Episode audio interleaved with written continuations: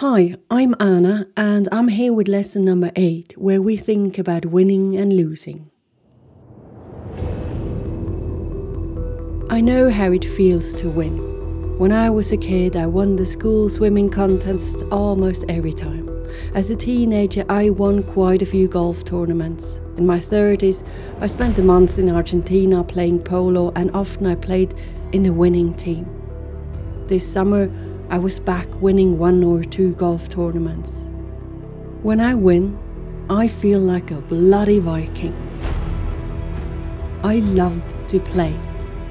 And when I am in the playing mode, something in my brain switches, something that drives me, something that gives me a high.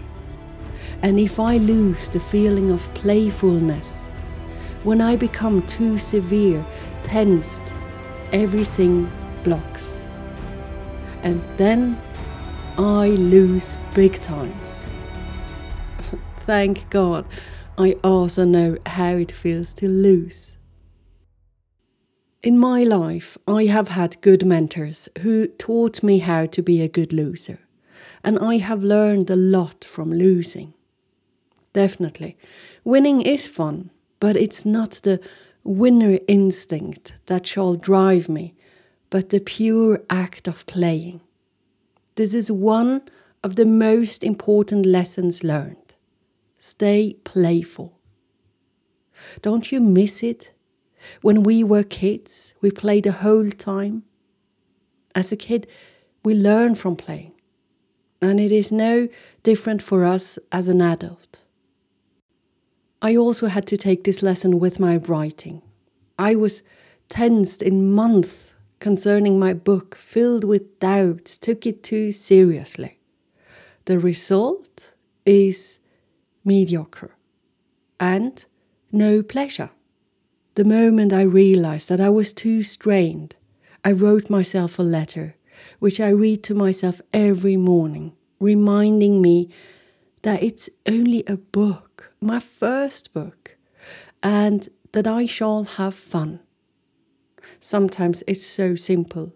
From that day on, it feels as if I'm on the right path. But the best thing is, I'm having immense fun again and this is more my nature and suits me better.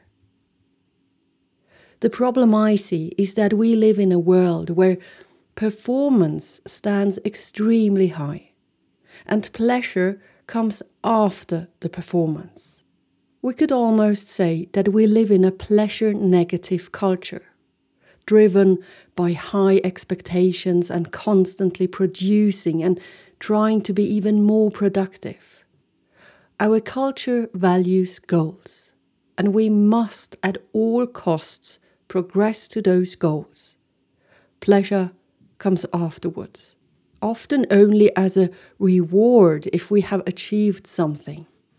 And in my eyes, that is so wrong. We don't need to earn pleasure. Pleasure is a value we need.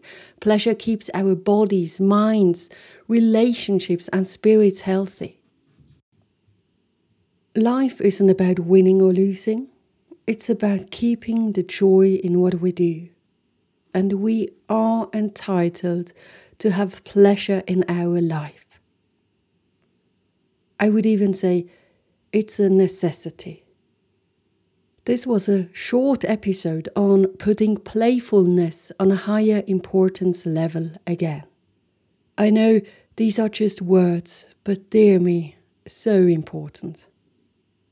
I will be back tomorrow with lesson number nine Talk to Strangers. Until then, take care and enjoy.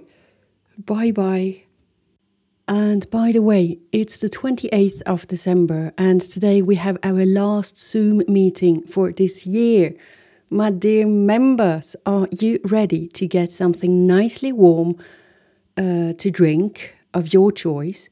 and let's talk about your lessons learned in 2021. Can't wait to see you very, very soon. Until then, bye bye.